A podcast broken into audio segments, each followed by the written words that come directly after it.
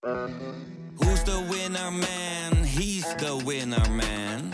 Is hij miljonair? Geen idee, maar nou en. Je hebt geen jackpot nodig to be a winner man.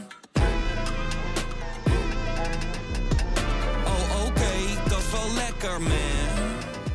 Deze podcast is 100% expertisevrij en alleen geschikt voor amusementsdoeleinden. De inhoud mag dus niet worden beschouwd als financieel advies. Dit is Jong Beleggen, de podcast. Ik ben Milou. En ik ben Pim. In deze aflevering gaan we met pensioen. Ja, we gaan het hebben over een collectief pensioen. Er is een hoop om te doen. Oude stelsel, nieuwe stelsel. Ja, en wij hebben de expert aan tafel. Thijs Knaap, hoofdeconoom van APG, oftewel de Algemene Pensioengroep. Ja, zij beheren 550 miljard. En we gaan het hebben over dekkingsgraad, rekenrente en over assetallocatie. Hoe beheer je zoveel geld? Ja, en dan denk je, collectief pensioen, wat heeft een particuliere belegger hier nou aan? Nou, heel veel. Let maar op.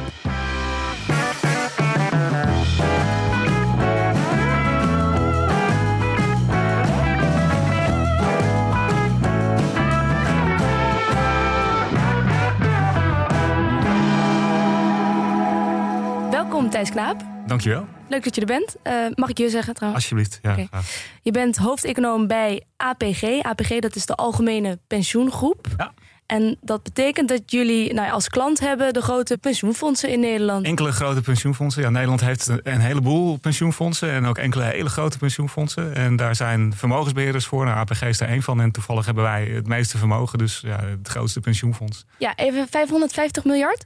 Dat is ongeveer wat de assets under management is. Eh, hoewel dat eh, fluctueert. Hè. Als de beurs omhoog gaat, is het meer en anders is Ja. het minder. Maar het is ja, 550 miljard is een, is een heleboel geld. En aangezien jij dus de hoofdeconoom bent, neem ik aan dat jij eh, nou, een beetje erover gaat waar dat geld allemaal in wordt belegd.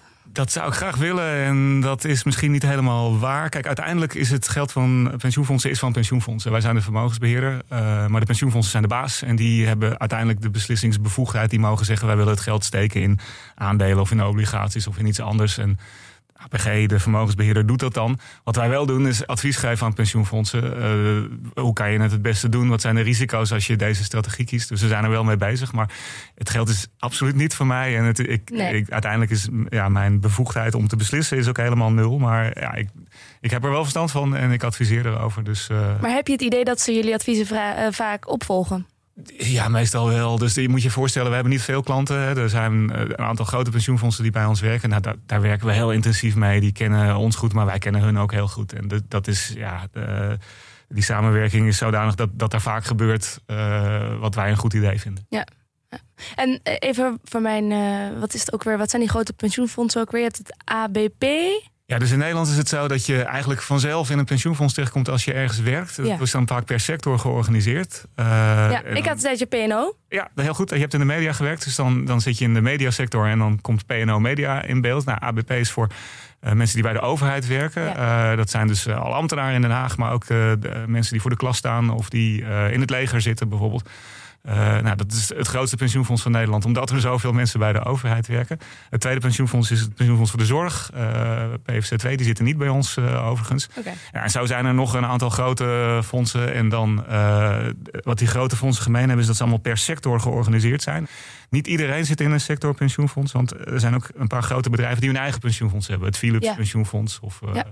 Uh, nou ja, dat Friesland Campina, volgens mij ook. Ja, ja volgens mij ook nog. Uh, maar daarvan, ik twijfel een beetje, omdat er. Uh, vroeger waren er in Nederland duizend pensioenfondsen. Uh, en dat wordt de laatste jaren steeds minder, omdat het steeds uh, lastiger wordt om een pensioenfonds te draaien. Omdat de eisen vanuit de toezichthouder steeds strenger worden. Je moet allerlei dingen opleveren. En voor hele kleine fondsen die je vroeger ook had, is dat eigenlijk niet meer. Je hebt schaal waard. nodig eigenlijk. Je hebt schaal nodig. Ja. En dus zie je heel veel pensioenfondsen of fuseren of gewoon ja, de boel verzekeren, zoals het dan heet. Dan brengen ze het naar een verzekeraar en stoppen ze ermee. Ja, maar eh, dat betekent eigenlijk omdat jullie dus een soort van meerdere klanten hebben, dat jullie ook meerdere uh, beleggingsstrategieën en een beleggingsbeleid hebben voor per klant eigenlijk een ja. uh, maatwerk. Dat klopt, ja. Jullie weten dat uh, je moet heel veel keuzes maken als je belegt. Hè. Dus welke, welke producten koop je? Hè. Ga je in aandelen, ga je in obligaties? Nou, voor pensioenfondsen komen er nog allerlei andere keuzes bij, omdat we ook vaak met derivaten allerlei risico's afdekken. Nou, daar kan je je voorstellen dat geen pensioenfonds hetzelfde is. omdat er de leeftijdsopbouw bijvoorbeeld heel anders is. Of omdat de, ja, de sector bestaat uit mensen met, voor wie dat vermogen heel belangrijk is of minder belangrijk. Nou, kortom, pensioenfondsen hebben altijd hele eigen wensen. En dus hebben ze allemaal een eigen ja, opbouw van de portefeuille. Ja, dat vind ik dus al heel interessant. Want uiteindelijk zou je toch zeggen dat het een beetje hetzelfde moet zijn. Want uiteindelijk, je hebt gewoon een verloop. Met, je stromen mensen in die net zijn begonnen. Dan gaan stromen mensen uit. En je wil op lange termijn wil je eigenlijk gewoon een, een soort van zo hoog mogelijke return. Maar daarvoor natuurlijk wel gecorrigeerd voor risico. Ja. Dus dan zou je eigenlijk zeggen dat er een soort van sweet spot moet zijn. Dat voor iedereen hetzelfde is. Ja, dat is waar als je vanuit één persoon kijkt. Maar die, dat, dat maakt natuurlijk heel erg uit hoe oud die persoon is. Uh, voor een 20-jarige is het heel anders dan voor een 60-jarige die bijna op zijn pensioen zit. Hoeveel risico je wil nemen bijvoorbeeld varieert heel erg. Ja, maar middelen die mensen elkaar niet uit als ze in hetzelfde fonds zitten. Ja, als ze, als ze precies gelijk over de leeftijden verdeeld zijn. Maar dat is nou juist het verschil tussen fondsen. Er zijn fondsen die heel oud zijn. Uh, bijvoorbeeld sectoren waar weinig nieuwe mensen aan het werk gaan. Hè. De, de staalsector bijvoorbeeld, uh, die was vroeger heel groot, die is nu heel klein. Dus dat, is, oh dat zijn fondsen waar dan heel veel ouderen in zitten. Nou, dan krijg je al een ander beleggingsbeleid. Omdat je die hele pot moet managen voor ja, een, groep mensen die ja, van elkaar kunnen verschillen. Maar dan, als ik het dan samenvat, wat je dan eigenlijk doet, je kijkt naar soort van de gemiddelde leeftijd in zo'n fonds. En dan als dat dichter tegen de pensioenleeftijd is, pas je je strategie daarop aan? Is dat dan even zo simpel gezegd? dat, simpel gezegd klopt dat. Ja, dat is een van de dingen die, eh, die een rol speelt. Uh, het is natuurlijk ook uh, het feit dat, kijk, pensioengeld leg je in in het pensioenfonds. Het pensioenfonds wordt gemanaged door wat dan heet de sociale partners. Dat is eigenlijk de werkgever en werknemers samen. Uh, daar zit de overheid niet bij, wat veel mensen vaak denken. Die heeft daar niks mee te maken. En wat je ook wel eens ziet, is dat uh, ja, die sociale partners gewoon een voorkeur hebben. En dat komt dan vaak voort uit de sector. Hè. De, de, de, risicobereidheid bijvoorbeeld, uh, die, die wil nog wel eens variëren. En dat vinden mensen toch fijn dat ja, hun afgevaardigden beslissen over wat, wat, zij belangrijk vinden. en dan ik noemde net al de beleggingsbeslissingen. Dat staat bij jullie ook altijd vooraan. Maar er zijn ook al hele andere dingen die, eh, die een rol kunnen spelen. Wil je wel of niet beleggen in kernwapens bijvoorbeeld? Dat zijn ook van die dingen uh, ja, waar mensen het fijn vinden dat ze daar zelf uh, over kunnen beslissen. En dat kan dus ook tussen fondsen. Ja, willen ze meer al richting duurzaamheid en zo? Ja, dat krijgt, precies, natuurlijk ook steeds meer. Wat is dan de gemiddelde risicobereidheid? Uh, ja, maar hoe moet je dat uitdrukken? Dus, uh, ja, dat is dus... Dat is bij, dus daar zijn, in de economie zijn daar, uh, kan je daar een parameter op schatten. dat, dat is een, ingewikkeld en technisch verhaal. Ja, wat je vaak ziet bij pensioenfondsen is dat, dat die risicobereidheid, als je het vergelijkt met gewone beleggers, best wel hoog is. Omdat ze um, over een hele lange periode beleggen. En over hele lange periodes komen die sommetjes vaak goed uit. Als je maar lang genoeg wacht, ja. Dus het risico meestal wel, uh, betaalt het zich wel uit. Dat zeggen wij ook altijd. En dat is over het algemeen ook zo. En, en dan, dan zie je dus dat pensioenfondsen best wel veel risico nemen. Dus als je naar de gemiddelde pensioenfondsen kijkt, dan, uh, dan wordt vaak de 60-40 verhouding uh, gebezigd. En dan heb je het over 60% in aandelen, 40% in vastrentende obligaties. Uh, in mijn oren is dat niet heel risicobereid, hè? Nou, uh, maar als je dan kijkt wat dat doet met, uh, met de rendementen, dan gaan die rendementen best wel op en neer. Dus dan zie je, er zitten ja, tussen twee jaar zitten vaak tientallen procenten verschil. En dat is best, ja, voor een, voor, als je het over 500 miljard hebt, dan gaat het over heel veel euro's. Ja. Dus dat, ik vind het altijd nog wel indrukwekkend dat het ja, zo. je moet natuurlijk als belegger zijn nooit uitdrukken in absolute getallen, maar altijd percentage. Ja, maar ook tientallen procenten is best nog wel veel. Ja, dat is waar. Ja, ja. En je hebt natuurlijk wel de pensioenverplichting verplichting. Je moet natuurlijk altijd een uitkering doen. En je hebt natuurlijk altijd de pensioenpremies die ook nog weer binnenkomen. Dat heeft misschien ook te maken met je risicobereidheid. Ja, dus dat is wel uh, dat is een best wel ingewikkeld uh, uh, ja, diagram wat je dan kan tekenen. Dus je hebt een fonds, de mensen betalen premies in, er moeten pensioenen uitbetaald worden. Dus dat zijn twee kleine stroompjes. Die stroompjes zijn vaak heel klein ten opzichte van het fonds zelf. Dus als je bijvoorbeeld naar onze grootste klant kijkt, ABP, die, die krijgen ongeveer 13 miljard binnen, of sorry, 12,5 miljard binnen en betalen ongeveer 13 miljard uit. Uh, dat is dan een heleboel geld. Maar dan kijk je naar het fonds zelf en dan heb je het al gauw over uh, 450, 500erd miljard. Dus, dus jullie zitten daar eigenlijk gewoon op een hele grote zak met geld? En nou ja, die belegd is in allerlei zaken. En uh, ja, we, we, zitten er niet op. Hè, dus het nee. Uh, nee, en, dat, nee. en eigenlijk wat je natuurlijk als belegger moet zeggen... Nee, dat geld is voor ons aan het werken. Dat hebben we geïnvesteerd in bedrijven... en hebben we uitgeleend aan overheden. En dat krijgen we met, met rente en met, met dividenden terug. Maar werkt het eigenlijk zo simpel dat je kan zeggen... als bijvoorbeeld de beurzen heel erg naar beneden zijn gaan... dan wil je het niet verkopen. Dan zeg je nou, alle premies die binnenkomen... dat is ongeveer bijna gelijk aan wat er uitgaat. Die spelen we dan nu even gewoon door... Uh, want dan hoeven we niet goedkoper te verkopen. En, uh, uh, of, of zo. Ja, ik, ik, heel goed. Je, ik, zo simpel werkt het. Een goede strategie aankomen. Dus kijk, je moet je voorstellen. wat, wat echt belangrijk is bij, bij pensioenfondsen. Is dat we, we beheren de grote pot.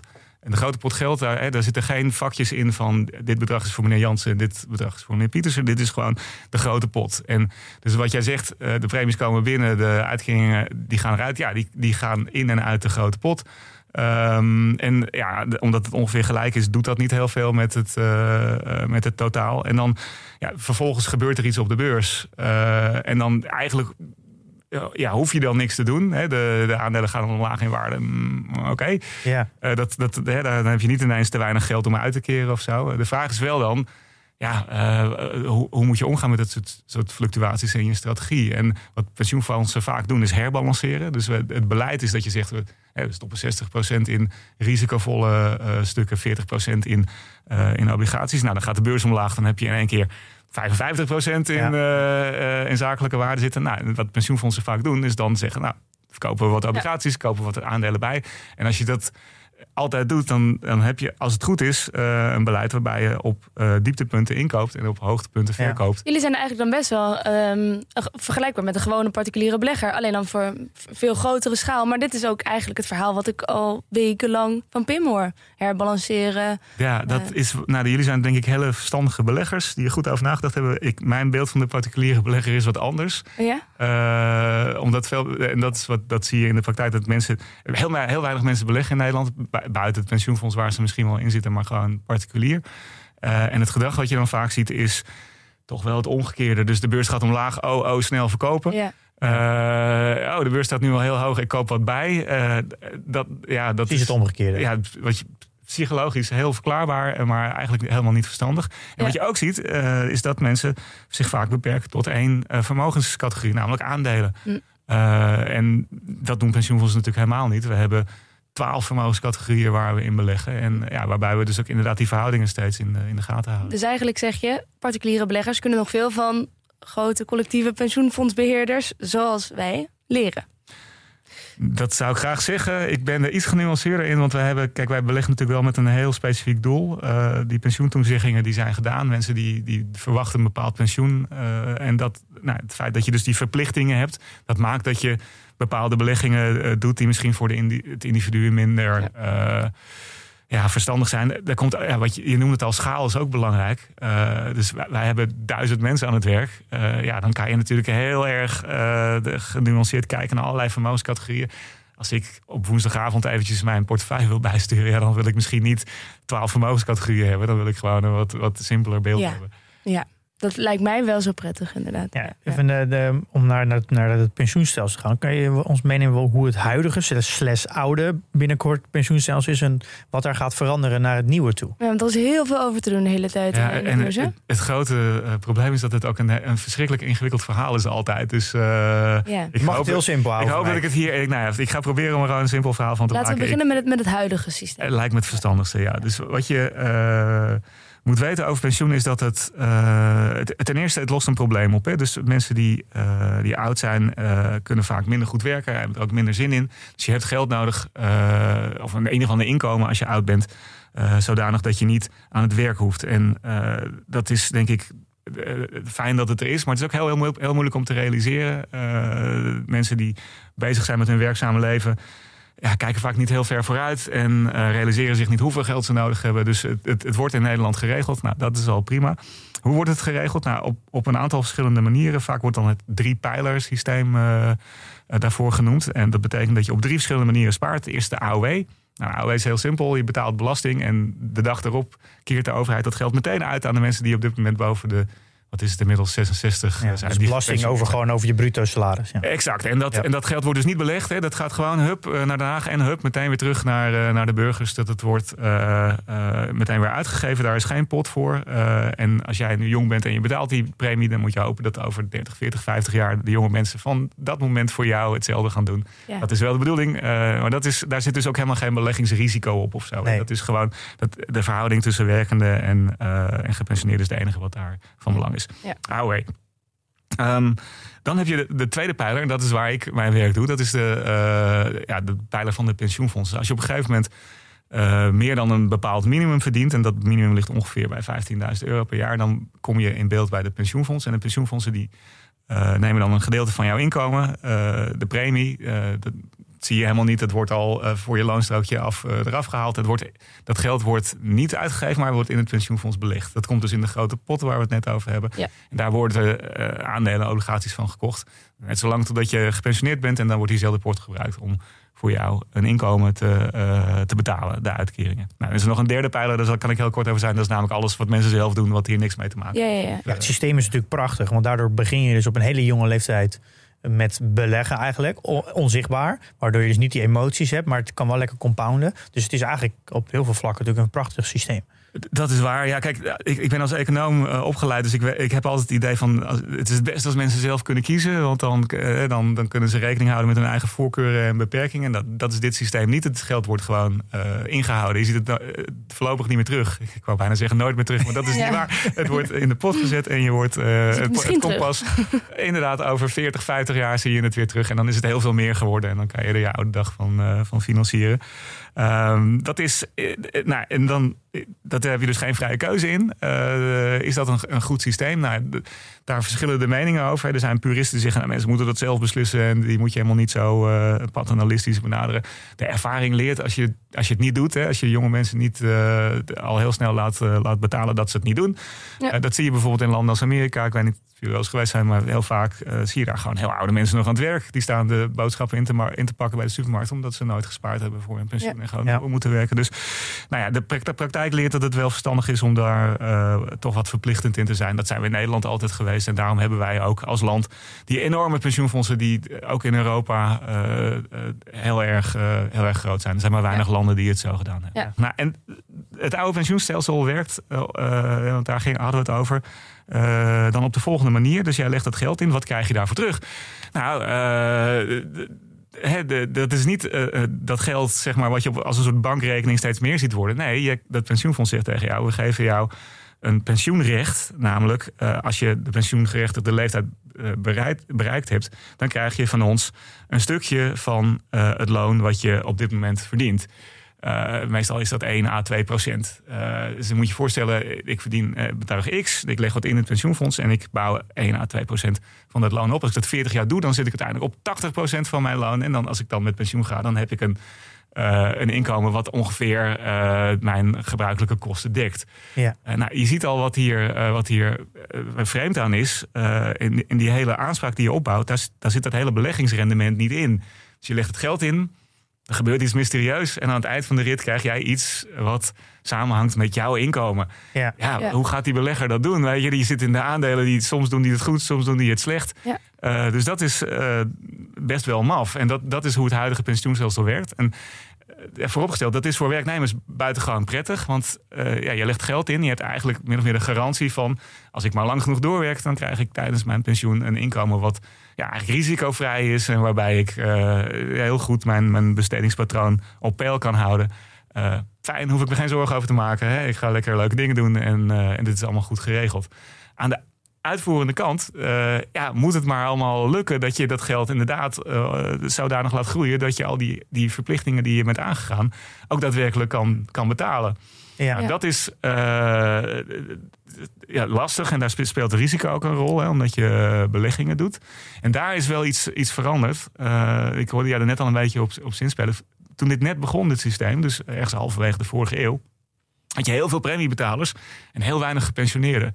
En als er dan aan de financiële kant wat misging, de beurs stortte in, uh, het gerealiseerde rendement was minder, dan had je als, als sturingsinstrument ah, had je die enorme massa premiebetalers. Dan kon je de premie iets verhogen de gepensioneerden, die hadden gewoon nergens last van.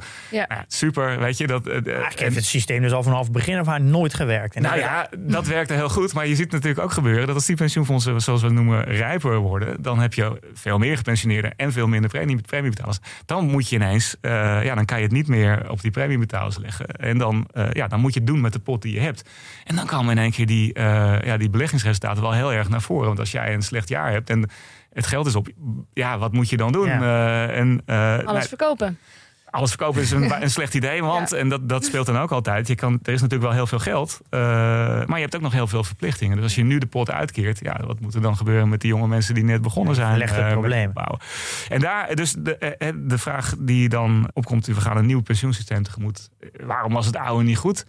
Nou, ik denk dat daar hier het grote probleem ligt, dat er eigenlijk er worden uh, toezeggingen gedaan over pensioen. Die zijn ook afhankelijk uh, van financiële resultaten, beleggingsresultaten. En die kwamen eigenlijk nooit terug in het systeem. Die moesten achteraf opgelost worden. En wat je dan vaak ziet, dat pensioenfondsen dan in de problemen komen. De dekkingsgraad is te laag, er is te weinig geld.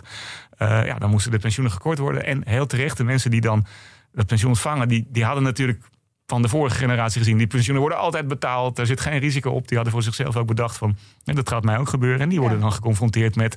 ja, er is toch niet genoeg geld. Ja. Uh, en waar heb je dan voor betaald al die jaren? Ja, precies. De onvrede. Nou, uh, dus dat heeft tot een heleboel uh, ja, verdriet geleid. En, nou, dat maar is dat gebeurd daadwerkelijk? Nou ja, het, wat er uiteindelijk gebeurd is... is dat wat weinig mensen ooit gedacht hadden... is dat op de financiële markten een ontwikkeling is geweest... dat de veilige rente, dus de, wat je op je spaarrekening krijgt die, is, uh, die begon ooit op 5 procent, uh, herinner ik me nog, ergens begin deze eeuw. En die zakte en die zakte en die zakte. En die kwam risicovrije rente. Rente kwam uit rond de nul.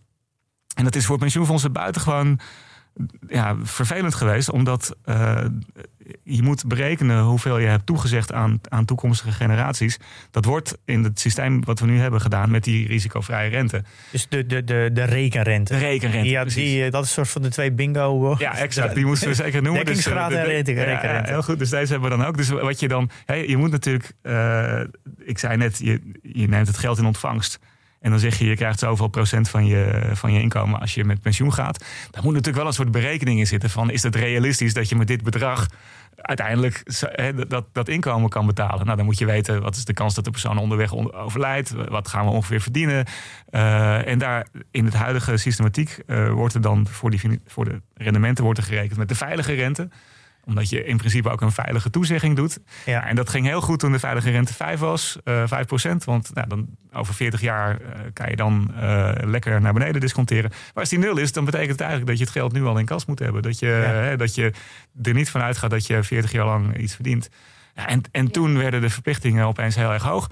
Dat betekent dat voor pensioenfondsen de balans, hè, de, de, de verplichtingen ten opzichte van wat je in kas hebt, heel slecht uitpakte.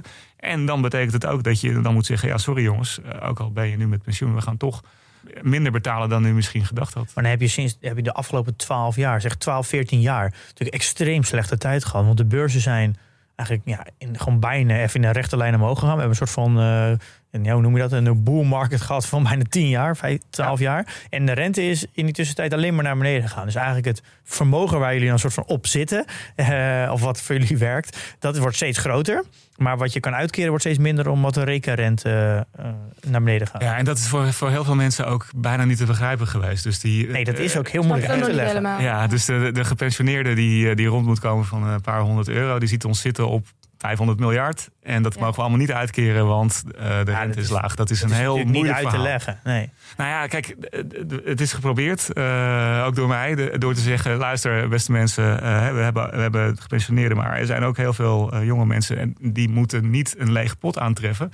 En volgens onze berekeningen is het zo dat als we nu heel veel uitkeren, dat die pot het toch niet gaat halen. En dat, nou nee, ja. binnen het systeem wat er ligt, dan klopt het, wat je zegt, maar ja. het, het systeem klopt natuurlijk eigenlijk niet ieder geval, laat me zo zeggen, als je het nieuwe systeem begrijpt, dan snap je eigenlijk niet zo goed hoe je ooit, op, hoe ooit het oude bedacht kan zijn. Kijk, het, het, dus om nog even samen te vatten, het probleem van het oude systeem is dat je hebt één grote pot, daar moet iedereen uiteindelijk zijn pensioen van, van krijgen. En wat je, het probleem wat je dan hebt, is dat je zegt van nou, hoe moeten we voor die voor de jonge mensen die ook een claim hebben, uh, nou berekenen wat we voor hun nodig hebben. En ja, daar moet je altijd aannames voor doen, want je weet niet wat je, wat je gaat verdienen ja. in de komende jaren. Uh, en die aannames die in het oude systeem gebakken zaten, die waren best wel conservatief, want het moest risicovrij, hele lage rente. Ja. En dat, dat leidde ertoe dat je ja, op papier in ieder geval heel veel geld nodig had om alle toezeggingen te doen. Uh, en dat, wat er was, dat was niet genoeg, ondanks dat het inderdaad enorm gegroeid was de afgelopen 10, 12 jaar door de, door de beleggingsrendementen die gehaald zijn. Maar het was niet voldoende. Nou, dat, He, niet voor niets zijn er in Nederland hele politieke partijen opgericht uh, voor dit punt. He. De oudere mensen willen hun geld en voelden zich uh, benadeeld. Dat, uh, die onvrede was, denk ik, begrijpelijk. Ik moet zelf ook altijd naar huis naar mijn ouders die een pensioen krijgen. En dan krijg ik het ook te horen. Ja, waarom hoor, ze weer niet geïndexeerd? Ik hoor dat in de familie, ja, nee, familieverjaardag ook altijd van de ooms en tantes. En het is een breedlevend ongenoegen. En ja, wat, je, wat je dan kan doen is... Kijk, één makkelijke oplossing is, is zeggen van... nou keer maar uit en ga er, vanuit dat het goed, ga er maar vanuit dat het goed komt. Uh, ja. dat is heel lastig om dat, uh, om dat te doen, ook juridisch. Want uh, ja, uit, uiteraard kan je dan als jongere zeggen van... Wacht eens even, wat gebeurt hier? Ja. Uh, mijn geld wordt, wordt uitgekeerd. De andere oplossing is dat je kan zeggen... we laten die verplichtingenstructuur los. Dus dat het idee dat jij ervan uit kan gaan dat je een bepaald inkomen krijgt, wat min of meer uh, risicoloos uh, voor jou uh, beschikbaar is. Ja, dat kunnen we niet waarmaken, gegeven het feit dat we in financiële markten beleggen. Dus we gaan, het, we gaan het anders doen. We gaan gewoon zeggen: dit is, jouw, dit is jouw pot, dit is jouw vermogen, we hebben het belegd. en daaruit gaan we, gaan we je pensioen betalen. Dan weet je onmiddellijk waar je aan toe bent. Ja. Een groot voordeel wat je dan hebt, is dat je uh, geen buffers meer hoeft aan te houden. Dus onderdeel van de berekeningen die we nu hebben, is dat we zeggen van nou, we, we, weten ongeveer hoeveel geld we nodig hebben. Maar we gaan nog meer geld aanhouden, want soms zit het tegen en dan willen we het ook kunnen betalen. Nou, die buffers zijn best aanzienlijk. Als je bij de huidige rente kan dat 20 tot 30 procent zijn wat je extra moet hebben. Dus dat je 130 euro in, in kas moet hebben in plaats van de 100 die je eigenlijk nodig denkt te mm -hmm. hebben. Ook daar worden mensen natuurlijk heel boos over. Want hè, waarom zou je die buffers opbouwen terwijl de huidige gepensioneerden ja. uh, niet, niet voldoende Ja. pensioen krijgen? En tot wanneer Nou, hou je die buffers dan vast? En wanneer eh, ga je- precies, en wanneer. Dus dat, nou ja, dat, dat, dat, dat leidt tot allerlei vragen. Nou, als je het, het vermogen opdeelt naar per persoon, dan, dan heeft iedereen zijn eigen buffer. Dus dan hoef je daar, eh, hoef je daar geen rekening mee te kunnen houden. Dat, dat schept lucht. Dus dat betekent dat je nu eerder over kan gaan tot, tot uitkeren aan de mensen die nu met pensioen zijn. Eh, maar wat je natuurlijk wel binnenhaalt, is dat dan. Eh, wat voorheen helemaal niet gebeurde, eh, dat mensen in beeld krijgen van, oh, dat vermogen van mij, dat gaat best wel heen en weer. Hè, dat is het de rustige idee van, ik krijg straks een pensioen en dat is zoveel Ja. En wat er ook gebeurt, dat is voor mij. Eh, dat is natuurlijk ook wel prettig. En eh, Ja. nou ja, nu Ja, worden... maar is dat niet gewoon opvoeding? Is dit, dit, Als iedereen gewoon jong beleggen luistert, dan snappen ze wel dat het wel goed Dat komt. ja, maar dit, ja, maar dit is hoe, dit is hoe de wereld werkt. Eh, garanties bestaan gewoon niet. Je belegt voor je, voor je oude dag en daar ben je afhankelijk van, van wat de wereldeconomie en doet. Ja. En ja, we weten wel, we kunnen wel mensen uitleggen dat in de afgelopen 200 jaar de beurs gemiddeld met 7% omhoog is gegaan. Eh, en dat ja, jij gaat er ook van profiteren als, als dat zich doorzet, maar we hebben geen garantie. Eh, ja, dat is toch. Ja. Dit is, dit Nee, is ik, hoe ik, het ik is. hoor En- dat ik het aan jullie niet hoef te verkopen. Dus dat, is, eh, dat scheelt weer twee mensen. Maar eh, er zijn ook... ik- niet iedereen kijkt er zo tegenaan. Eh, er zijn mensen die hebben het over een casino-pensioen. eh, Ja. Waarbij je dan inderdaad overgeleverd bent aan de grillen van de financiële markten. En, eh, en, en laten we wel wezen, heel veel mensen zijn ook echt risicoavers. Die, willen, die hebben daar geen zin in. Die- Het is best een emotionele eh, gebeurtenis Ja. als jij eh, veel geld hebt gespaard en in één keer poef eh, verdwijnt Ja, er 10%. en wij zeggen ook altijd, als je er niet van kan slapen, dan moet je het ook gewoon niet doen. En dat is ook oké. Ja, dan moet je defensie, dan moet je je risicoprofiel aanpassen. ja. Want is dat, we gaan dus eigenlijk meer naar een soort van indiv- individueel pensioen. En wat ik dus er wel goed aan vind, is dat je dus ook zelf kan zien als je inlogt straks op je pensioenwebsite, dat je kan zien hoeveel je hebt ingelegd. Ja. Toen ik dat las, dacht ik, hé, dat is eigenlijk raar dat ik dat in het oude pensioenstelsel niet kan weten. Heb ik dus 40 jaar elke maand ingelegd. Maar ik weet eigenlijk helemaal niet hoeveel ik heb ingelegd. Dat is toch eigenlijk heel gek. Ik ben het met je eens. Hè? Dus, eh, Vind ik we, hebben, heel we, gek. we hebben een eigen pensioenfonds, wat we ook runnen naast alle grote pensioenfondsen. En het heeft een eigen bestuur. En die, die hadden een tijdje geleden een, eh, een soort van hè, vraag maar wat sessie. En dat was ook precies mijn vraag. Ik krijg ook altijd een, een soort van statement van hun wat ik heb opgebouwd. Maar er staat nooit op hoeveel euro's er namens mij in het fonds gestort Ja. zijn. Ja, de, de gek genoeg is dat. Ja, ik, ik heb er ook geen verklaring voor. Ik vind het heel raar. is toch Dat, eh, super Maar willen ze niet je- dat we dat weten of zo? Kijk, uiteindelijk, ehm, wat we wel publiceren, is, is wat we eh, over langere tijd voor rendement halen. Hè. Dus voor onze fondsen, als je kijkt over 15 jaar, is ons rendement ongeveer bijna 7% 6,7% Dus je weet dat het geld wat je ingelegd hebt, gemiddeld genomen, eh, eh, best wel gerendeerd heeft. Maar hoe in jouw persoonlijke geval de betalingen zich verhouden tot wat je krijgt, is bijna niet uit te rekenen in het huidige systeem. Tenzij je het zelf bijhoudt, hè, wat, wat er eh, ingelegd Ik is. kan me best wel voorstellen dat je als gepensioneerde wil weten van nou, hoeveel heb ik ingelegd. Dus als ik bijvoorbeeld eh, de eerste tien jaar dat ik met pensioen ga, dan ben ik eigenlijk gewoon puur mijn eigen inleg aan het opeten. En pas eh, nou, zeg van 10 tot eh 20 jaar, dan ga ik mijn rendement opeten. En dan, zou, en dan ga ik profiteren van het, het collectieve pensioen. Ik kan me heel goed voorstellen dat je dat wil weten. Ik vind het zelf wel fijn als ik mijn eigen pensioen opbouw. Dat ik gewoon elke maand kan zien Ja. wat erbij komt, dat het groeit. Ja, dat geeft een gevoel voor, van veiligheid. Maar ook kan je veel beter je pensioen plannen. Ja, ik, vind, ik vind het echt heel goed dat dit het nieuwe systeem, dat je daar inzicht in krijgt. Ja, ik, ik, dat, dat is, eh, ik ben het met je eens. En voor een bepaald type mensen is dit inderdaad allemaal super logisch. Ik moet wel eh, aangeven dat veel mensen kijken er niet op die manier tegenaan. Hè. Die kijken puur naar ik krijg inkomen en dan moet ik boodschappen van doen. En ik moet de huur van betalen. Eh, en wat er verder achter de schermen al gebeurt, kan me niet, kan me niet boeien. Eh, nou, dan heb je natuurlijk aan de AOW een fantastisch systeem. Want daar, daar wordt helemaal niet belegd. Dan komt gewoon die, uh, die paar honderd euro, die komen elke, of wat is, het is iets meer, meer dan duizend euro, komen elke maand binnen. En je hoeft je nergens zorgen over te maken. Ik kan, ik, ik kan me best voorstellen dat voor veel mensen hetzelfde geldt voor de tweede pijler. Waarom moet ik allemaal weten dat mijn geld belegd wordt in aandelen? Ik wil gewoon een inkomen hebben. En heel lang hebben we een pensioensysteem gehad wat dat aanmoedigde. Ja, of al 40 jaar niet inloggen. Uh, nou ja, precies. En dat is, ik moet eerlijk zeggen, dat is ook voor veel mensen de praktijk. Hè. Pensioenfondsen sturen elk jaar de, de UPO. Dat is een soort verplichte rapportage van, nou, uw tegoed is nu dit. Uh, de ervaring is dat het is een envelop dat die ongeopend ja, ja, ja. bij veel Heb mensen. Wel, ja. Daar kan ik nu toch niks mee. Ja, nee, maar de, best, de beste beleggers zijn dode beleggers. Dus als je 40 jaar niet kijkt, dan doe je het ja, maar, ook maar goed, je zit natuurlijk wel in een wereld waarin informatie nou eenmaal niet iedereen optimaal bereikt. Dus ik kan zeggen, het is een opvoedingskwestie.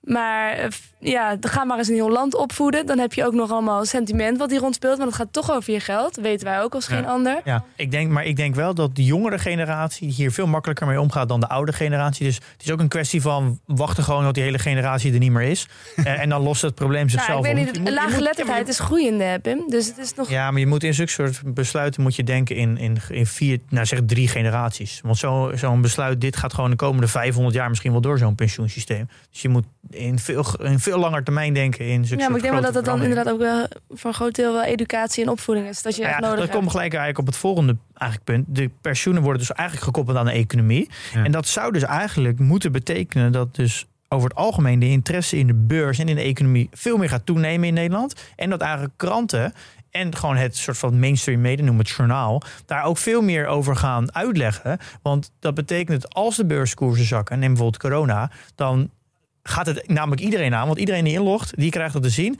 Dus het idee dat, dat er informatie moet zijn, zoals deze podcast, maar ook in kranten. En dat het eigenlijk, ja, dat wordt dan nieuws, omdat, omdat het, gaat leven in de samenleving. Ja, dus wat, wat heel weinig mensen doorhebben is dat de Nederlandse economie eh, wordt langzaam maar zeker een vermogenseconomie. Dus we- als je alleen al kijkt naar de pensioenfondsen, die hebben nu een vermogen dat is gelijk aan 200% van het BBP. Zeg ik uit mijn hoofd, want het varieert per dag. Maar dat betekent dat we, eh, nou ja, grof gezegd, twee jaar op vakantie kunnen en dan eh, nog steeds hetzelfde inkomen kunnen hebben. Want zoveel geld hebben wij opgebouwd. Dat is enorm veel geld. En dan laat ik nog even.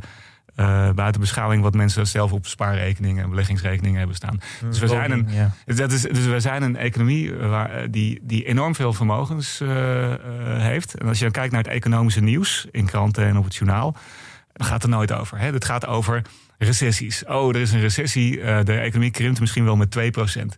Nou, dat, is die, dat is 2% over hetzelfde als eh, waar die 200% vermogen over is, namelijk het BBP. Nou, dat vermogen dat gaat soms wel op en neer met 10%, weet je wel. Dat, dat haalt het journaal niet. En dat is best wel raar, want ja, dat is, als je kijkt naar hoe de gemiddelde Nederlander ja, blootgesteld is aan allerlei dingen, dan eh, ja, is dat vermogen eigenlijk heel belangrijk. En dat is. Ik weet niet zo goed waarom dat is. Misschien is financieel nieuws ingewikkeld. Misschien hebben mensen niet door hoeveel geld er, eh, hoeveel geld er is. Eh, maar het feit is dat we daar ja, vrij weinig aandacht aan besteden. Maar wat Eh, betekent dat dan, dat we een vermogenseconomie hebben? nou, dat betekent dus dat je, als je puur kijkt naar waar bestaat onze economie uit. Hè, dus de, de- nou ja, het BBP is het bruto binnenlands product. Nou, dat krijg je als je wat iedereen verdient bij elkaar optelt. Plus alle winsten die bedrijven maken en, en nog wat dingen. Eh, en daar wordt heel erg op gelet. Hè. Dus het BBP groeit, er is economische groei. Nou, dan kijken mensen soms wel eens naar de werkloosheid. Ja. Maar als je puur kijkt naar hoe, om hoeveel euro's dat gaat. Eh, en hoe zich dat verhoudt tot hoeveel euro's wij eh, te goed hebben van eh, ja, zeg maar andere landen. Dus vanwege alle aandelen en obligaties die we hebben. Dat is een veelvoud eh, daarvan. Dat is heel veel meer. Waarom En- tellen ze dat dan niet mee in het BBP eigenlijk? nou, omdat het BBP over één jaar gaat en specifiek gedefinieerd is als eh, de economische output van Ja. dat jaar. En dat is een, als- om even de economen uit te hangen, dat is een stroom, dus die komt elk jaar weer terug. En dat vermogen is een, eh, ja, een stok, een voorraad. Eh, maar die is heel groot geworden. Als je heel veel stroompjes Ja. eh, heel lang bij elkaar optelt, dan heb We je. zijn dus eigenlijk extreem welvarend als je het zo ja, dus ik, als je, je kan het terugvertalen naar. Inkomen en erfenis. Ja, heel goed. Naar, bijvoorbeeld naar een individueel niveau, niveau, zeg maar. Dus eh, stel, ik heb een baan en ik verdien 10.000 euro per jaar. Maar ik heb ook een vermogen van, laten we zeggen, 40.000 euro op de bank staan.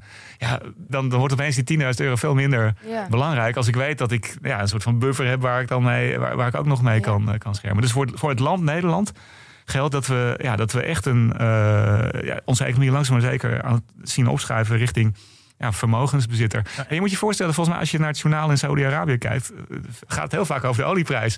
Want dat is super belangrijk voor dat land. Uh, en ik, ja, als je naar het journaal in Nederland kijkt, gaat het niet zo vaak over. Dus eigenlijk de, de rijkdom van Nederland heeft dus dan heel veel invloed op wat de, wat de, de, de, wereldwijde economie doet, de beurs eigenlijk. Ja, dat is waar. Dat zou eigenlijk daar, dat is een beetje de equivalent van de olieprijs. Ja, precies. Dus dat is, dat is voor ons zou dat super belangrijk moeten zijn.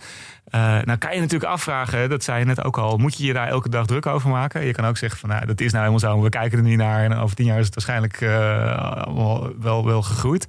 Uh, maar je merkt dus dat mensen zich daar wel druk over maken als het gaat om hun eigen pensioen. want dan, dan, moet je in één keer betaald worden uit die pot. En ook wel een beetje als het gaat om ja, wat gebeurt er eigenlijk met het geld, wat financieren we daarmee?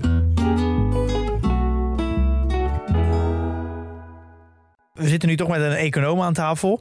Uh, eh, de, om de vorige aflevering hebben we het gehad over de, de schulden. Uh, volgens mij zitten we op Nederland de 60% schuld van het BBP. Is de staatsschuld, ja. De staatsschuld. Maar als we dus dan kijken naar het hoe, hoe vermogend we zijn eigenlijk in Nederland, is dat eigenlijk moet je die, is die schuld eigenlijk relatief gezien heel laag. We rekenen nu vanaf het BBP, maar als je vanuit het complete vermogen in Nederland ja. Met alle spaargeld, met de huizen die we hebben, met de pensioenen. Dan is de schuld misschien, het zal het zijn, 15% 10% of zo. Ja, dus je moet altijd oppassen als je met macrocijfers, dit zijn cijfers voor de hele, hele Nederlandse economie, dat, dan kan je uh, vergelijken en zeg je, oh, dit is veel groter, dit is veel kleiner. Maar de schuld is van de ene partij en het vermogen is van de andere partij. Dat kan je niet helemaal tegen elkaar wegschrijven. Uh, wegstrepen. Het, het geinige is dat het in dit geval wel een beetje kan. Want uh, die pensioenen, die zijn, de pensioenvermogen dat is opgebouwd. Dat is belastingvrij gebeurd. Dus die premies die worden naar het pensioenfonds overgemaakt voordat de Belastingdienst in beeld komt. Maar als de pensioenen uitbetaald worden, dan moet je wel inkomstenbelasting betalen. En je kan uitrekenen dat van die eh, 200% van het BBP die er staat, daar moet nog belasting over betaald worden. 20% of zo. Nou ja, afhankelijk van hoeveel mensen, dus hoe dat, of, dat, of, dat, uh, of mensen daar een hoge of laag inkomen van hebben. Maar de, nou, die claim die kan je wel ongeveer uitrekenen. En als je die uh, tegenover de staatsschuld zet, dan kom je eigenlijk uit op een, ja, een hele lage staatsschuld. Uh, ik weet niet of het helemaal nul is, maar ja, veel lager dan die nu volgens de statistieken is. Ja, nee, dan kom je, kom je denk ja, inderdaad, ja. snel rekenen, inderdaad ongeveer op uh, zo'n 15 Dat doe je uit je hoofd, dat vind ik heel knap. Ja. Uh, maar dat, uh, maar, nee, ik, ik ga ervan uit, dus ik doe dat niet, maar ik, het, is, het scheelt een stuk. en dat is natuurlijk, daar, daaruit zie je, daarin zie je dat Nederland best wel een bijzonder land is. want als alle landen in Europa dit zo zouden hebben, dan zouden we ongetwijfeld daar een soort re rekenmethodiek mee hebben dat we die staatsschulden daarvoor corrigeren.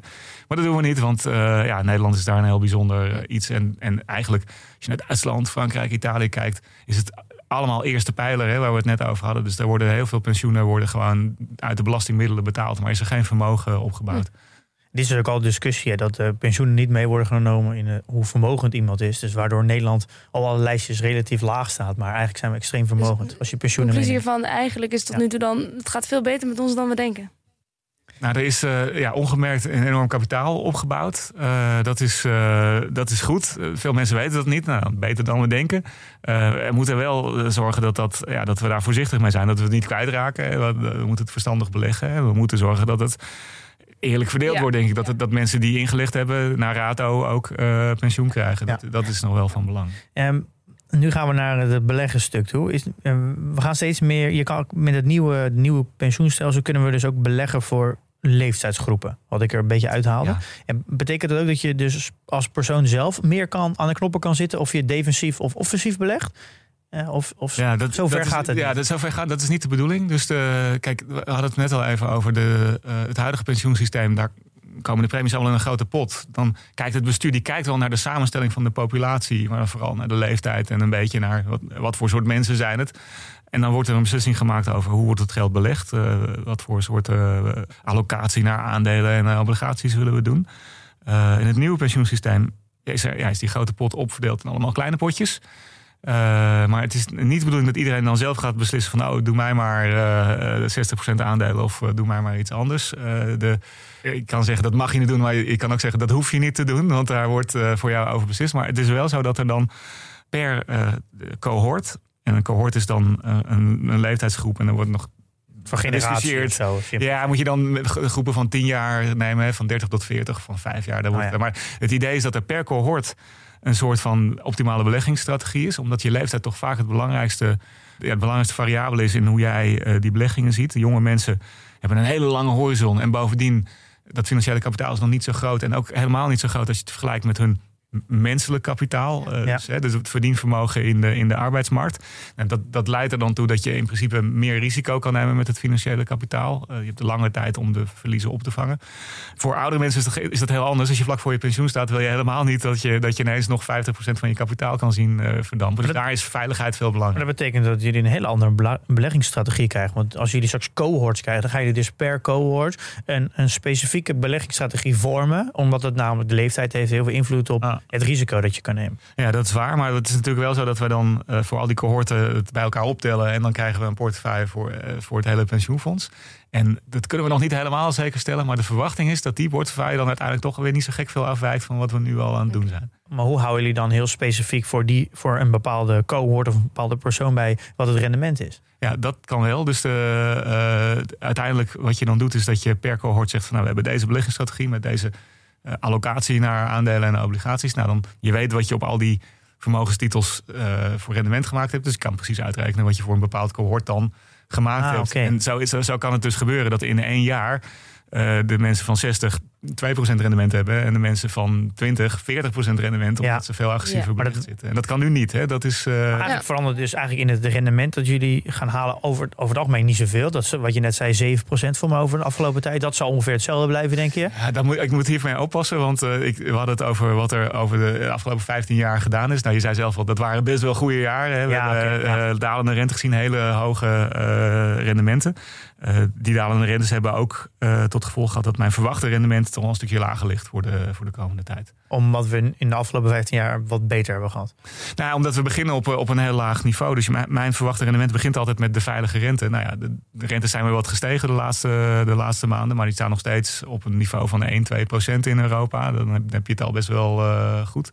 Nou, tel er nog eens een risicopremie bij op, dan kom je wat hoger. Maar voor de hele portefeuille kom je dan toch in de buurt van meer in de buurt van 4 dan van 7 procent. Uh, wat, wat zie je als risicopremie? Nou, de uh, verwachte rendementen die moet je altijd opbouwen volgens, uh, volgens een bepaald systeem. Waarbij je zegt, nou een gedeelte dat is gewoon risicovrij. Je kan het geld op een spaarrekening zetten of, of uitlenen aan een Nederlandse staat. Dan loop je hoegenaamd geen risico. Uh, als je dan uh, bijvoorbeeld aandelen koopt, dan, uh, dan verwacht je een hoger rendement. Omdat die aandelen risicovol zijn. En dan krijg je een risicopremie voor. Bovenop die veilige rente. Hoe hoog is die risicopremie? Daar kan je heel lang over discussiëren. Historisch gezien is die misschien wel 5% geweest. Dat, was in een tijd dat er nog vrij weinig uh, belegd werd. Er zijn ook mensen die zeggen hij is nu misschien nog maar 3%. Maakt niet uit. Hey, als je daar een waarde voor neemt en je kan, kan dan vervolgens kijken naar de, de samenstelling van je portefeuille, waarin een gedeelte veilig is en een gedeelte wat risico neemt, dan, nou, dan kan je daarmee uiteindelijk een verwachte rendement uitrekenen.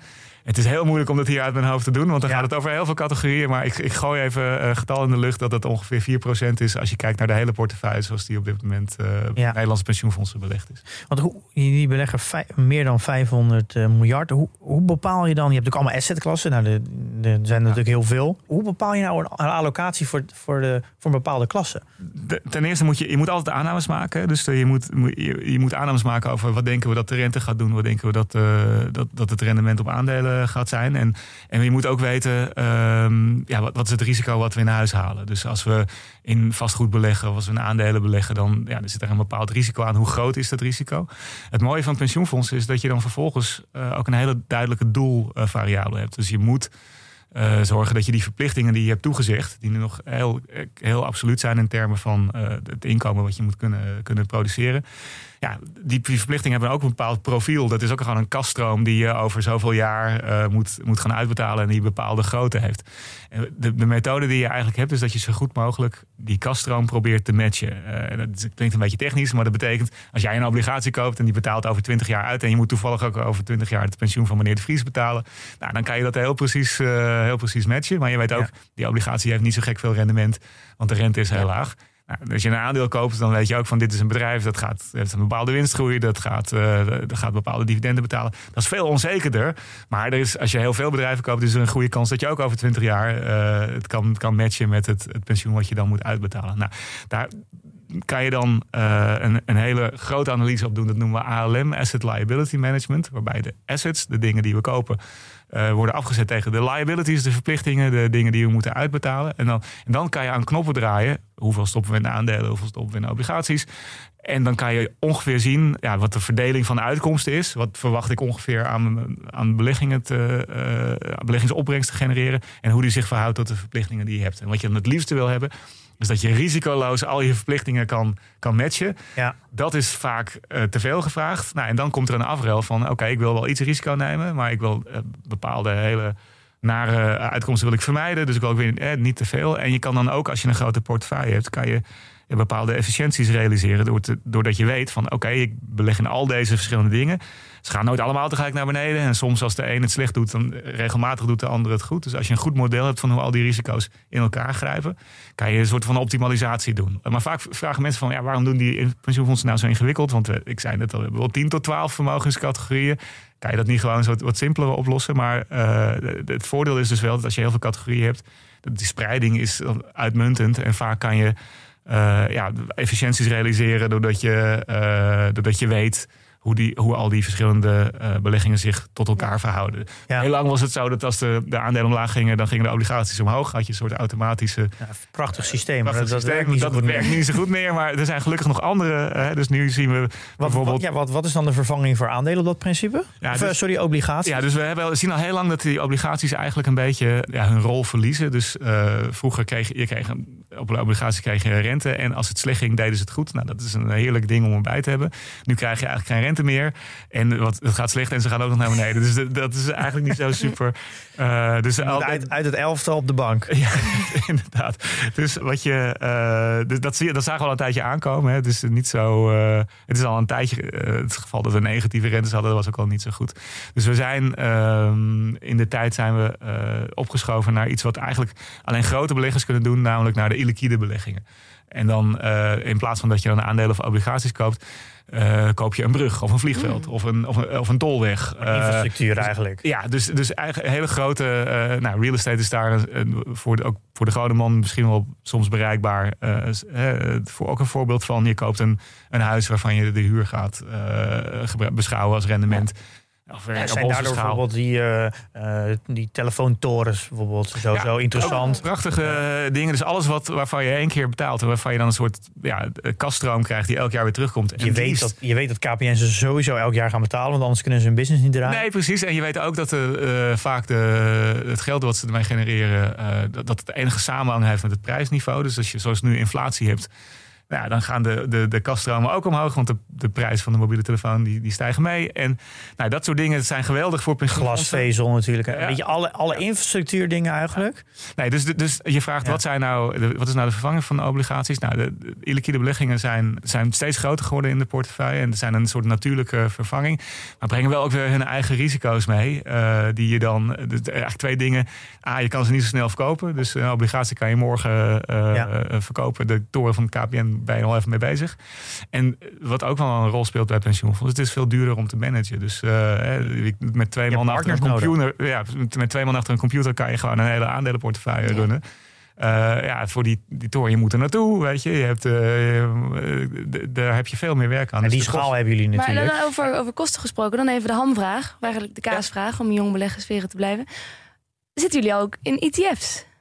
ETS is een goede, eh, dus dat is een product waarmee je uh, vrij goedkoop als particulier een hele brede aandelenportefeuille kan hebben. Dat heb ik zelf ook. Hè. Dat is, als ik moet beleggen, ik, ik, ik, mag niet in individuele aandelen vanwege mijn werk, maar ik zou het ook niet willen. En dan, uh, ja, dan heb je dus de mogelijkheid om dat te doen. ETF's voor ons zijn minder aantrekkelijk omdat we zelf al zo groot zijn. Dus het grote voordeel van ETF's is dat je een hele grote portefeuille kan kopen met eigenlijk één handeling. En die ook automatisch geherbalanceerd wordt en zo. Uh, als je nou, honderden miljarden in aandelen belegt, is dat niet een groot voordeel. Uh, en wil je beter zelf de ETF maken eigenlijk. Uh, nou ja, eigenlijk is, wat oh, wij doen is inderdaad gewoon dit soort, uh, dit soort producten. He, hebben jullie ook niet ETF's gemaakt? Want ik heb volgens mij een aantal ETF's in jullie naam tegengekomen. Kan dat? Die die samen met BlackRock hebben gemaakt. Ja, dus dat klopt, maar die kan je niet kopen. Dus de, de, de individuele Nederlander kan zich niet inkopen. Maar wat we wel zien, kijk, wij zijn een belegger ook bij aandelen die actief is. Dus we we krijgen van pensioenfondsen vaak de, opdracht van, nou, doe ongeveer de index, de, de MSCI World. Eh, maar dan, ga, dan, dan zijn we zelf eh, bezig om daar iets van af te wijken. Ja. Om een extra rendement, alfa, te halen. Dat kost geld. Hè. Daar moet je mensen voor inhuren die de hele dag naar, eh, naar bedrijven zitten te kijken. Wat je de laatste jaren ziet is dat passief beleggen heel erg aan, aan populariteit wint. Dan, dan doe je eigenlijk die moeite niet. Dan zeg je nou, koop maar gewoon die index Ja. en ik zie het wel. Ehm, nou, dat, we merkten dat pensioenfondsen daar ook om gingen vragen. Dat, die hebben toch vaak eh, dat ze met een heel scherp oog naar de kosten kijken. Eh, en ja, dat, die, dus dat hebben we ook nu in de, in de winkel staan. Eh, pensioenfondsen kunnen zeggen van nou laat dat actieve gedoe maar zitten. Koop maar gewoon een ETF, de index. Alleen hebben pensioenfondsen vaak nog wel, toch nog wel wensen dan. Want die Ja. willen dan bepaalde dingen toch weer goed geregeld hebben. Duurzaamheid is dan Ja. vaak een ding. Dus wij hebben nu, in, ik geloof inderdaad met BlackRock als partner, een mogelijkheid gemaakt waarbij ze dan wel die eisen kunnen opleggen. Maar niet eh, de, de rest. Ik had namelijk die ETF gevonden en toen dacht ik, hey, dit is eigenlijk, ik denk, ik denk dat heel veel particulieren deze ETF graag, wel graag zouden willen hebben. Dat nou, was en- volgens mij in dat All World gecombineerd met wat regels over duurzaamheid. Ja. Ding, en Ja, ja. dat jullie bepaalde ja, regels hebben erop hebben gelegd. Die pas binnen eh de beleid van pensioenfonds. Dacht ik, nou, volgens mij zijn heel veel Nederlanders hier wel ge- geïnteresseerd in. Ja, en ik moet dan zeggen dat heel veel Nederlanders, Nederlanders er ook al in belegd zitten via hun pensioenfonds. Dus dat is, eh, dat is dan weer goed geregeld. Maar eh, het is niet iets wat wij eh, wat voor particulieren op de markt brengen. Omdat we, ja, dat is niet wat wij doen. Wij werken in grote volumes voor grote klanten, waarbij de, de miljoenen eh, ja, eh, over tafel vliegen. En dat, dat eh, als voordeel is, eh, heeft dat dat je heel veel dingen eh, kan doen. Hè, Je kan zo'n ETF maken. Dat, ja, dat ga ik niet voor, voor, jullie, eh, voor jullie doen. Dan is het vermogen te klein voor. Eh, het nadeel is dat, je dat, dat we niet de organisatie hebben om dat ook ja, aan particulieren Ja. aan te Vind je het een enge baan die je hebt? Ja, soms slaap ik wel eens slecht. Ja? Eh, omdat je, ja, weet je, de, het is toch. Ook ik ga naar de supermarkt en ik denk wel eens van ja, laat ik dan toch maar de goedkope boter nemen. Want eh, dat, scheelt weer 40 cent. En dan tegelijkertijd, ja, als ik op mijn werk zit, dan. eh, ja, dat vliegt allemaal met, met miljoenen tegelijk omhoog en omlaag. En. eh, bij ja, je moet daar niet te veel bij stilstaan, zeg ik dan. Dat is heel flauw. Dat kan eigenlijk niet. Net als een dokter, je moet je werk gewoon niet mee naar huis proberen te nemen. Dat ongeveer, ja. Dus, eh, dus ik, ik vind het, het is wel een verantwoordelijke baan, laat Ja. ik het zo zeggen. Dus het is wel zo dat wat er bij ons gebeurt wel echt invloed heeft bij eh, de inkomens van heel veel mensen. Hè. Dus eh, miljoenen mensen dus, ja, zijn op een of andere manier aan ons bedrijf verbonden. En als, het met, als wij het fout doen, dan, dan ja, hebben zij de consequenties. Die verantwoordelijkheid voel ik wel degelijk, ja. Misschien, als, misschien een beetje nog lullig misschien op het einde. Maar als je, je kan... Je kan natuurlijk, als je heel veel boeken leest over het- verleden van de afgelopen 100 jaar, 200 jaar, dan kan je uiteindelijk alle assetklassen naast elkaar zetten. Maar er is maar eentje die het, heel goed doet en dat is aandelen. Pensioen is het ideale vorm van lange termijn. En je legt ook nog eens maandelijks in. Ja, je hebt dan wel onderweg wel heel veel eh, volatiliteit. Maar dat, dat is dan, moet je dan maar gewoon voor lief nemen. Want je legt ook gewoon elke maand in. Dus eigenlijk als je je eigen pensioen regelt, is toch op het lange termijn gewoon het allerbeste om dus gewoon 100% in aandelen te gaan. En dat langzaam richting je pensioenleeftijd een klein beetje wat af te bouwen. Zodat je meer naar cashflow gaat focussen om je pensioen te betalen. Maar dat, dan kan je toch alles heel moeilijk maken met allemaal assetklassen. Maar dat is toch aan, in de basis toch gewoon wat het allerbeste werkt. Ja, dat is waar. Ik moet, dus we hebben het niet heel erg over asset gehad nog, maar dus waar we het dan ook in investeren zijn dingen als private equity, eh, bijvoorbeeld eh, infrastructuur hebben we wel genoemd, eh, real estate. Eh, een aantal van die categorieën hebben gewoon nog niet zo'n lange historie. Kijk, aandelen waren de vorige eeuw en de eeuw daarvoor ook al. En dan kan je een heel lang track record hebben. Infrastructuur bestaat als beleggingscategorie misschien 20 jaar, private equity misschien 30 jaar. Eh, dus je bewering dat aandelen altijd en overal het beste zijn, is misschien op de lange termijn ook niet waar. Eh, wij denken, wat ik al eerder zei, dat die liquide beleggingen wel echt wel een, op dit moment een voordeel hebben ten opzichte van nou, wat je op de, op de financiële markten kan kopen. En daarnaast hebben we natuurlijk toch ook het risico, eh, wat je de, de jaaraandelen zijn. eh, op hele lange termijn eh, kan je veel geld mee verdienen. Je haalt ook een hoop risico in huis. Het kan, het kan met de helft omlaag. Dat hebben we zien gebeuren Ja. eh, nog niet zo lang geleden. En Maar eh, zolang je natuurlijk nooit er niks uit hoeft te halen voor de komende 20 jaar, dan is dat. Nee, maar als die mensen met pensioen moeten in een recessie, die hebben, hebben die dan een probleem? Die hebben dan een probleem, ja. En da- daarvoor, dus wat je zegt klopt voor inderdaad als je die horizon nog hebt. Maar we zijn ook pensioenfonds voor mensen die al met pensioen zijn. Eh, Ja, maar je gaat natuurlijk, je gaat natuurlijk niet 100% in aandelen zitten als je weet dat je over een jaar met pensioen gaat. ja, maar je dat gaat is- natuurlijk dan je meer focussen op cashflow en je risico wat afbouwen. ja. Eh, maar niet al het risico in één keer natuurlijk. Ja, Want je, nee, maar dat is wel, en dit is, ik, nou, dan moet ik toch een beetje de, de re- reclamepraatje voor pensioenfondsen houden. De, eh, vooral als je in je eentje die, je vermogen moet beheren, dan moet je op een gegeven moment voorzichtig zijn, omdat je, ja, je moet wel de boodschappen kunnen doen. Het mooie van een pensioenfonds is dat, dat het een collectief is. Waarbij je het risico ook deelt met, met andere generaties. Waardoor het dus zo kan zijn dat wij een pensioenfonds hebben met 60% zakelijke waarde, waaronder aandelen. Die we ook beleggen voor de gepensioneerden van dit moment. Uh, waarmee we dat risico, uh, de, ja, de, wat, wat we dan spreiden over de hele groep. En dan zie je dat ook in een, in een pensioen, wat soms wel kan duren van nou, 67 tot 97, hè, 30 jaar. Dat je er ook nog wel heel veel rendement kan maken op het, op het, Ja. op het, het kapitaal wat je Hey, hebt. je hebt natuurlijk een, ander ding, omdat jullie natuurlijk zowel geld binnenkomt als uitgaat, dat jullie ook dus veel meer gaan sturen op, op cashflow, dus kaststromen. Eh, En, en anders dan als je helemaal voor jezelf belegt, dan heb je natuurlijk helemaal niks met, met uitgaan. eh, ja, ja, je komt alleen maar binnen. Want je Ja, totdat je, het moet, totdat je het wil gaan ja, consumeren, en- zeg ja, maar. En, en dan, wil je, dan maak je- de, de draai en dan wil je ook inderdaad zeggen van... Nou, Maar die staat heel erg vast. ja, ja, ja, dat is waar. En bij ons is dat wat meer bewegend, omdat je altijd mensen hebt die binnenkomen en die, die weggaan. Eh, maar goed, dat is, wel, eh, dat is wel een beetje aan het veranderen. Want wat ik zei, we gaan straks echt voor cohorten beleggen. En dan zie ik wel aankomen dat we voor ja, oudere cohorten toch ja, echt minder risico gaan nemen dan we nu misschien impliciet eh, doen.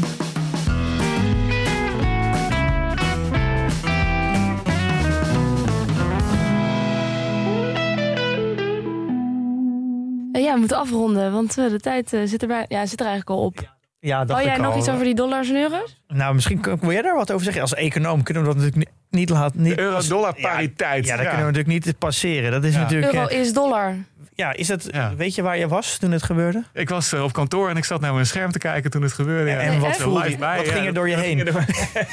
nou, het is, eh, ja, het is best wel. eh, nou ja, weet je, die getallen zijn natuurlijk in zekere zin willekeurig. Dus wat maakt het uit of het 0,99 of 1,01 is? Maar ja, het is wel een momentje dat je, dat je het ziet gebeuren. En het geeft aan dat eh, de dollar stond nog niet zo lang op 1,20, geloof ik. Dus er is wel heel veel verschuiving geweest. Het zegt iets over, denk ik, ook wel over de slechte economische situatie waarin we in Europa zitten. En ja, op een heel persoonlijk niveau is het natuurlijk... alles wat we van buiten Europa halen wordt duurder. Eh, de benzine voor veel mensen in het oog springend. Gewoon inflatie nu dus. Voor het- maar ook ja, wat je, de, de, de spullen die je uit de rest van de wereld laat, laat overkomen zijn, zijn duur. We importeren inflatie. Dus eh, ja, we zitten, het is slecht nieuws voor, eh, voor Europa. Er wordt altijd gezegd over de euro-dollar koers. Ja, dat beweegt binnen een bandbreedte van eh, zo eh 1,20 een beetje. En eh, dan soms wel eens zelfs naar de, naar de 0,8. Maar uiteindelijk over een lange periode blijft het daar een beetje tussen bewegen. Is dat iets wa- waar jij ook nog steeds in gelooft? Wisselkoersmodellen zijn eh, super ingewikkeld, omdat er eh, altijd drie dingen door elkaar spelen. Dus de ene is, is puur wat kan je voor het geld kopen. Hè? Dus als ik met, met, met 100 euro op pad ga in Europa, of ik ga met 100 dollar op pad in Amerika, kom ik dan met eenzelfde mandje thuis? Of uh, nou, uiteindelijk moet dat, dan kom, komt de handel op gang. Dat duurt heel lang, maar uiteindelijk, en dat is ook de oorzaak van die bandbreedte, uiteindelijk moet daar een soort van evenwicht uh, in zitten. Nou, dan heb ik de indruk dat de euro wel wat ondergewaardeerd is op dit moment. Hè? Wat je kan kopen in Europa is, is veel. Uh, is veel meer. Maar goed, dat, dat is, heeft niet de overhand. Want er zijn nog twee andere dingen uh, die bij de wisselkoers altijd spelen. Eén is zijn de renteverschillen. Uh, dus wisselkoersen worden vooral door financiële markten gemaakt. Financiële markten kijken heel secuur naar wat, kan ik waar verdienen. Nou ja, de rente in Amerika staat rond de 3%. Hier uh, een stukje lager. Dus dat maakt de dollar aantrekkelijker. En dat heeft nu heel erg de overhand. En het derde aspect. Als er wat aan de hand is in de wereld en je weet niet goed wat je moet doen, ga naar de dollar. Want uh, dat is de, de flight to safety noemen ze Risico. dat. De risicoloos, dat doen heel veel beleggers. Nou, er is van alles aan de hand. Uh, ja, op termijn verwacht je dat de eerste factor, wat kan je überhaupt kopen voor het geld, toch ook wel iets moet gaan doen. En dan zou je de, de dollar weer wat moeten zien afzwakken. Wij hebben wel een soort van waarderingsmodel. Waar dan uitkomt van, nou ja, 1,20, 1,30 zou ook geen gekke koers zijn. Uh, nou, daar gaan we 1,20, 1,30 zo? Ja, dat is dat. Nou ja, puur als je kijkt naar wat kan je eigenlijk voor dat geld kopen. Uh, maar dat is, heeft op dit moment helemaal niet uh, de overhand op financiële markten. Het gaat echt om die andere twee factoren. Ja, en dus zijn we een stuk de andere... Als je dus nu overwegend in uh, Amerikaanse aandelen belegt, dan kan het zomaar zijn dat je de komende jaren best wel een, een verlies gaan hebben op valuta. Laat ik vooropstellen, het is uh, bijna niet te doen om dit soort uh, koersbewegingen over een termijn van 1, 2 of 3 jaar te voorspellen. We kunnen nog rustig naar 80 cent. Ja. Hè, dat is allemaal. Uh, dus in, dus in die zin kan ik dat helemaal niet zeggen. Uh, ten, ten, tweede, wat je ook kan doen, is dat je kan het valutarisico afdekken als je dat wilt. Hè. Dus, ja, dat is heel duur.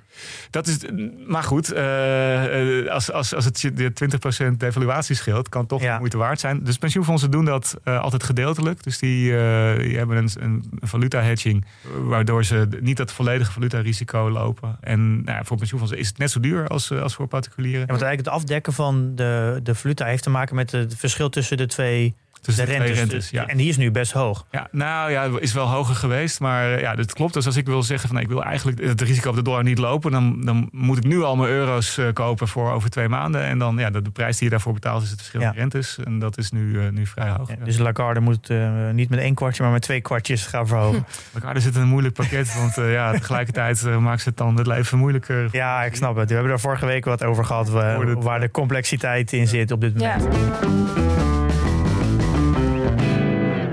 Wil je nog iets over je portfolio delen? Eh, nee, ik heb niks gedaan, dus er valt niks, eh, niks te delen. Ik ook niet. Ehm, nou, dan, eh, dan rest ons jou heel erg te bedanken, Thijs Knaap van APG, hoofdeconoom. Graag gedaan. Ja, dankjewel. Heel informatief, ja zeker. Wij zullen in de tussentijd gewoon ons best gaan doen om mensen te informeren over eh, hoe het allemaal zit in dat nieuwe stelsel. En Heel goed, jullie doen ons werk Ja, vast een ja, beetje. ja. Dus uh, gaan we ons door. overlaten. Spreken we jou dan weer in 2027 als het ingevoerd is? Ik eh, kom graag Oké. terug. nou, nogmaals dank. En eh, jongens, dan in de tussentijd voor jullie. Investeer in je kennis en beleg met beleid.